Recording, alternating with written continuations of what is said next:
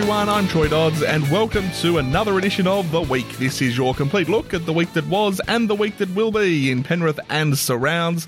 The week can be heard every Saturday morning on Vintage FM in Penrith from 8am and also as a podcast on the Western Weekender website and social media from 9am Saturdays. We're also on iTunes. Simply search Western Weekender and you'll find the latest episode. Make sure you subscribe on iTunes as well to get the latest episode as soon as it lands. And why not leave us a rating so as many people as possible can find out about the week. And if you're like me and you don't have an iPhone with iTunes, well, you can find us on Podcast Addict as well.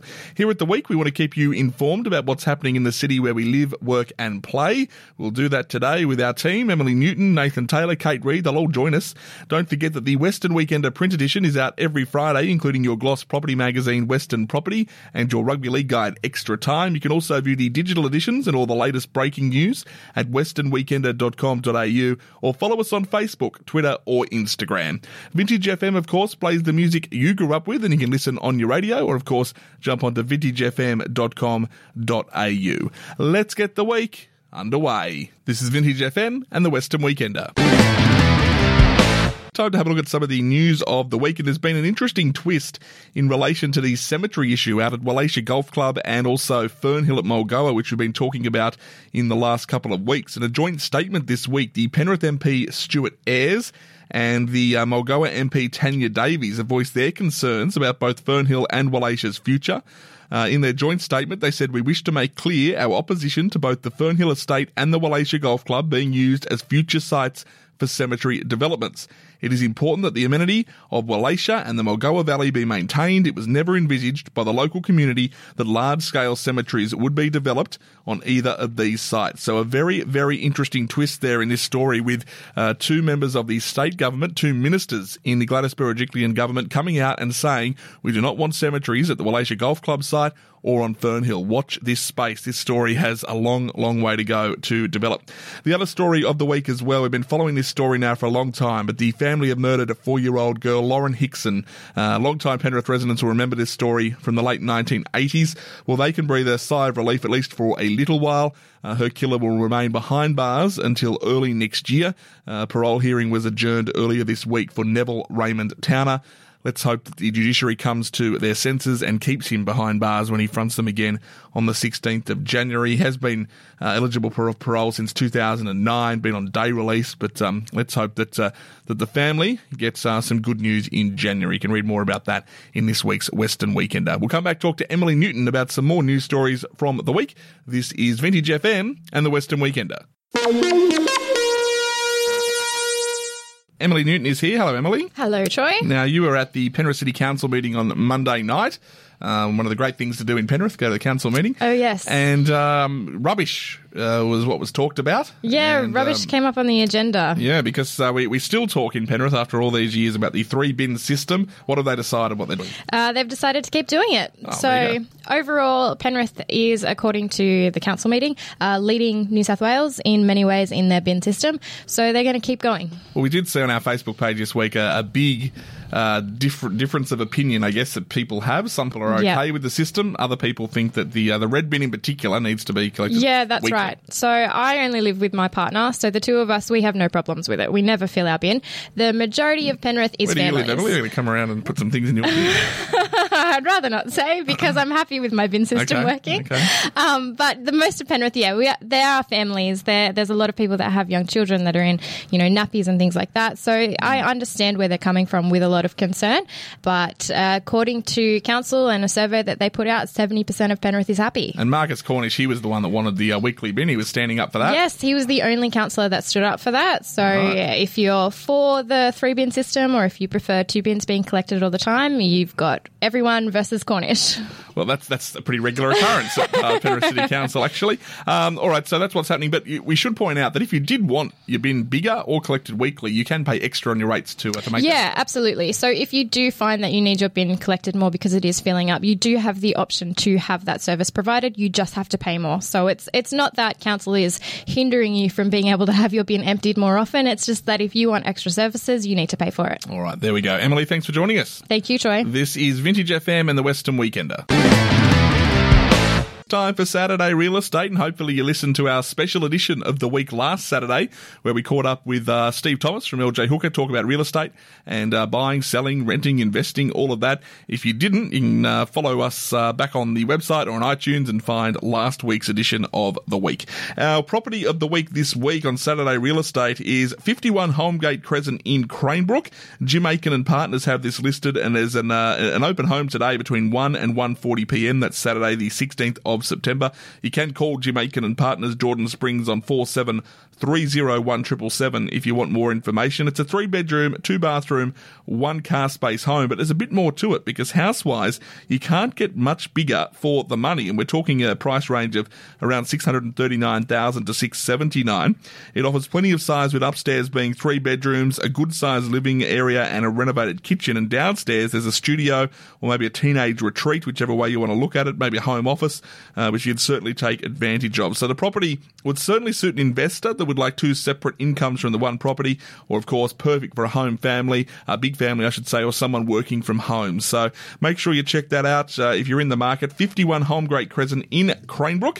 Uh, as I say, Jim Aitken and partners have it at uh, Jordan Springs there, 4730 1777. And uh, you can inspect today on Saturday, the 16th of September from 1 to 1.40 p.m. Also, uh, don't forget to pick up your latest edition of Western Property. It's a bumper edition this week, 64 pages, all the latest listings. And if you go into the centre spread, you'll get all the open homes. And boy, there are some open homes happening today right across our city. Just going through them, looking at all, a lot of them in uh, Cranebrook, Emu Plains, Glenmore Park's got a lot of open homes today. So if you're in the market, there's plenty of things to look at, plenty of open homes available. Western Property, your Gloss Property magazine is out every single Friday inside the Western Weekender. This is Saturday Real Estate, and this is the week, and this is Vintage FM and the Western Weekender. This is Vintage FM, playing the music you grew up with and the Western Weekender. Well, it's time to talk some rugby league. And last night, the Penrith Panthers played the Brisbane Broncos, of course, in the elimination semi final. And unfortunately, Penrith's season is now over the Broncos winning 13 points to 6 at Suncorp Stadium. It was a disappointing performance from Penrith, really, because they had enough chances to win the game. They just uh, couldn't take them. Uh, that's pretty much the, the tale of the tape. Uh, Penrith coach Anthony Griffin said as much after the game as well, that the opportunities were there, but they just couldn't take them. A completion rate of 80% for Penrith compared to Brisbane 69%, and they had more possession as well, more sets, more time at the footy, more complete sets. Um, just couldn't get there. More offloads as well. Uh, it just wasn't uh, to be, though, on the night. I thought Reagan Campbell Gillard was sensational last night, and he actually got Penrith back into the game at one stage. They were down 12 0, um, and then Reagan Campbell Gillard managed to score under the post, which put it back to 12 6, and Penrith were a chance of coming home strong. In fact, in the post match interviews, a couple of Penrith players said, look, they were pretty confident because the final 20 minutes is their best 20 minutes, but it just wasn't to be. And look, to compound everything, Tyrone May, the exciting starting 5'8", looks like he's suffered a pretty serious ACL injury. He limped from the field. And uh, look, it's not good. Uh, Panthers coach Anthony Griffin said in the press conference last night that it does look like it's an ACL, but they'll know more today. So fingers crossed that it's not so serious, but it doesn't look good for Tyrone May. As for Penrith, well, another season comes to an end without another trophy, but I guess there were some highs that suggest that maybe 2018 will be a lot better and a lot more consistent. Uh, for Penrith to make the finals this year from where they were at one stage is pretty remarkable. They've now played semi-final football for two seasons in a row, which is important. Uh, so I think they'll go into next year pretty confident. We will review the season though in full on next week's edition of the week. Nathan Taylor will join us in just a moment to talk more footy. This is Vintage FM and the Western Weekender. We had the big semi final last night between the Panthers and the Broncos, but it is time to go back a little bit. Uh, Nathan Taylor's joining me. G'day, Nathan. G'day, Troy. Now let's go back. Let's talk referees because mm. uh, this was the big talking point of the week. I don't think we've ever seen a week where referees were talked about so much for getting it right. exactly right. It's such a shame that um, that all those great games last weekend were overshadowed by the all the refereeing dramas. Of course, none of them bothered us as Panthers fans. No, no, but, uh, but yeah, it, it is a shame that a great round of rugby league were outclassed cast by some refereeing decisions. So. What did you think of Todd Greenberg coming out uh, with his press conference uh, earlier in the week? Yeah, look, I think it was a good thing. I think there is too much refereeing bashing out there in, in the public and in the media. So I think what, what, Todd Greenberg said that the, the game needed to grow up what was the right thing. But um, you know, what can the game do to to uh, stop that from happening? Do they ban coaches from talking about referees in post match press conferences? They ban, ban journalists asking coaches mm. about that. So what is the solution? Yeah, look, I, I don't know. I mean, I, am pretty happy with uh, referees being talked about and decisions being talked about, but you just want to see coaches taking more responsibility for their mm. own team's errors. As I've said a million times. I wrote about this week, but a, a, team's error count and missed tackle count will always be higher than a, a referee perceived error count. Anyway. Well, that's right. I'd be very surprised if we, we, see someone actually blame a player for a loss, you know, publicly anyway. Yeah. It sounds like they will do behind the scenes. I think that they get quite a raw deal from the coaches in the dressing sheds, but I doubt we'll see one do it publicly. That's all. What about the bunker? Should um, mm. is there any changes needed to the bunker, or are we pretty happy with the uh, the bunker system? Oh, gee, people. There's some people out there that want to see the bunker gone, and I just think that just causes more problems. Gus Gould said on his podcast earlier this week that you know he wants it gone, but geez, you know, what if they do these replays and, you know, you see someone hasn't grounded the ball properly or they, mm. they've put a foot into touch? That just causes more problems. I just think it's fine how it is. The rugby league goes through cycles where there's a refereeing drama and that just happens. And hopefully for the rest of the finals, there's no dramas. But I think you need to keep the bunker long term, that's for sure. Otherwise, there's going to be even more problems. Give them a pay rise after last week, I say. Great job. All right, we'll come back in just a moment. This is Vintage FM and the Western Weekender. Well, after falling to minor premiers Adelaide last weekend, it's all or nothing for the GWS Giants against West Coast on Saturday night. A big game tonight. Uh, can the Giants fly the flag for Western Sydney, Nathan? Are they into a preliminary final next week? What do you think is going to happen? Oh, look, I hope so. I mean, they made the preliminary final last year in their first year in the finals and, and, and unfortunately lost to the Swans in a thriller there. But um, let's hope the Giants can go one better. They're going to have to do it the hard way. They're going to be missing a couple of players in, mm. in Shane Mumford and Jeremy Cameron who are out for the rest of the year with their uh, various injuries. But um, yeah, West Coast uh, had a thrilling win over um, Port the other day in extra time. I think you, you said earlier that you watched it. It was, a, it was a good game. Yeah, yes. it was a fantastic game. uh, I, love, I love the AFL and uh, Oh, they do it so well. Extra time was pulsating stuff. Maybe we'll, maybe we'll have a Giants extra time next year. Or maybe well. we will. Giant time. Uh, look, you know, the one thing about both the NRL and the AFL final system, if there is one flaw, and it's a pretty good system, I yeah. think, the way it works, yeah. but if you finish 4th mm-hmm. it, it's it's it's probably the toughest position to finish in, in in many ways because – you've done so well. You've made the top four, but your reward is to go to the team that finished minor premiers, so the team, yeah. the best team all year, and you've got to play them on their home ground. I know you get a second bite, yeah. but finishing second or third or even fifth where you get to play at home yeah. and you get to play. You know, if you finish fifth, you get to play the team, the worst team of the top eight. Yeah, you know, it's fourth. A yeah. really difficult spot to. You finish. don't. Uh, you don't want to finish fifth because look what happened to Cronulla in, in the yeah, rugby league. They true. finished fifth and, and the Cowboys beat them. You want to finish in that top four to get that extra by the cherry. And as Brad Arthur said from the Eels, you get that free throw at the stumps when you when you come fourth. I guess playing first. So I I don't think it really matters. Obviously, yeah, two and three would be better, but um, yeah, all right. Well, Giants tonight. Giants tonight against. I guarantee yep. you it will get underway on time because that's what they do in the AFL. Well, there's going to be a bit of commotion going on at Sydney Olympic Park because you've obviously got the uh, the Parramatta Cowboys game happening at the same time. Yeah, so absolutely. Be very busy. I'm sure the media will compare the crowds once again for, yes. for this clash, but maybe rugby league might beat them this week. I think they will this week. All right. Well, we'll, we'll talk about that more next week. See how the Giants did tonight. Thank you, Nathan. Thanks, Troy. This is Vintage FM and the Western Weekender time to have a look at some of the things that are happening around town. And let me tell you, this is Super Saturday today. It is a massive day in Penrith, and I just wanted to remind you about it because as you're going out and about this morning, you're going to run into some pretty big crowds in certain areas of Penrith and also right throughout the afternoon and tonight because we've got the DEFCON 1 Music Festival happening out at the Sydney International Regatta Centre. Uh, I know Wilmo will be out there, surely. Uh, one of his favourite events of the year, DEFCON. So uh, Wilmo from Vintage will be over at that one, the hardcore dance festival. Everyone will be complaining about the noise and all of that, but it's a great event. Brings in a lot of money for uh, Penrith, and let's hope that we get through without any dramas as far as uh, drugs and, and things like that are concerned because that has been an issue at that event in the past. But let's hope everyone just gets out there and has fun at the DEFCON 1 Music Festival. Uh, the other events, uh, big events today are sports related. The uh, Matildas up against Brazil. That's happening at Pepper Stadium in front of a sellout crowd. Should be an absolute beauty happening uh, later on tonight.